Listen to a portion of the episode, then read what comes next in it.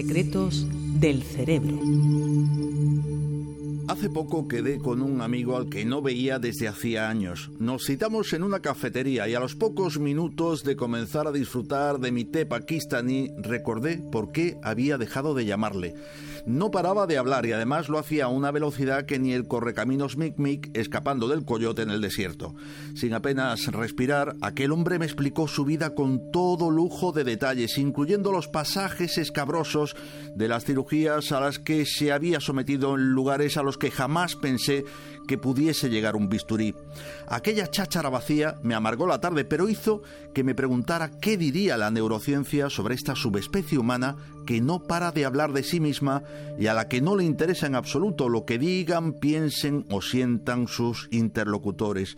Encontré respuesta en la doctora Marianne Smith Mas, profesora de la Universidad Suiza de Lausana.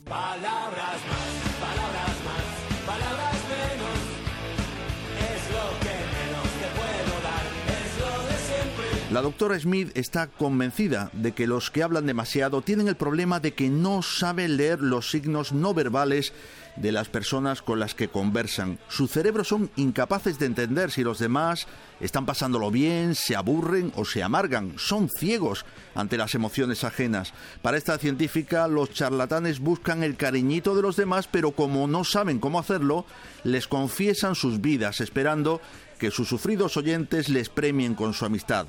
La doctora seleccionó a un grupo de parlanchines para estudiarlos en su laboratorio suizo. Enseguida se dio cuenta de que ellos no se daban cuenta de que sus chácharas incansables hundían en la miseria a aquellos que les escuchaban con santa paciencia. La investigadora tuvo una idea. Les puso vídeos en los que aparecían personas hablando y poco a poco empezó a enseñarles a escuchar y a interpretar los gestos y las caritas que todos ponemos sin darnos cuenta las expresiones de preocupación, aburrimiento, alegría o enfado.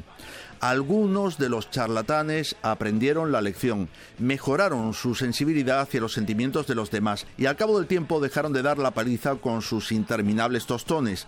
Aunque el informe científico no lo explica, es muy probable que los amigos y las parejas de estas personas se arrojaran a los pies de la doctora agradecidos y con los ojos humedecidos. Eso sí, para que uno de estos plomos dejen de serlo, primero tienen que reconocer su problema y los investigadores advierten de que hay muchos que son más resistentes a moverse que el tornillo de un submarino. En otro experimento se ha probado que es falsa la creencia de que hay más habladoras que habladores.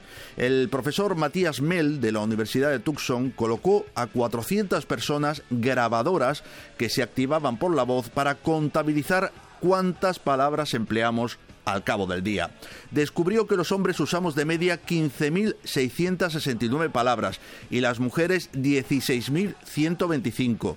En su estudio aclara que esta pequeña diferencia no es significativa y que además los tres más charlatanes de su experimento fueron hombres. Antonio Rial, Radio 5, Todo Noticias. Palabras más.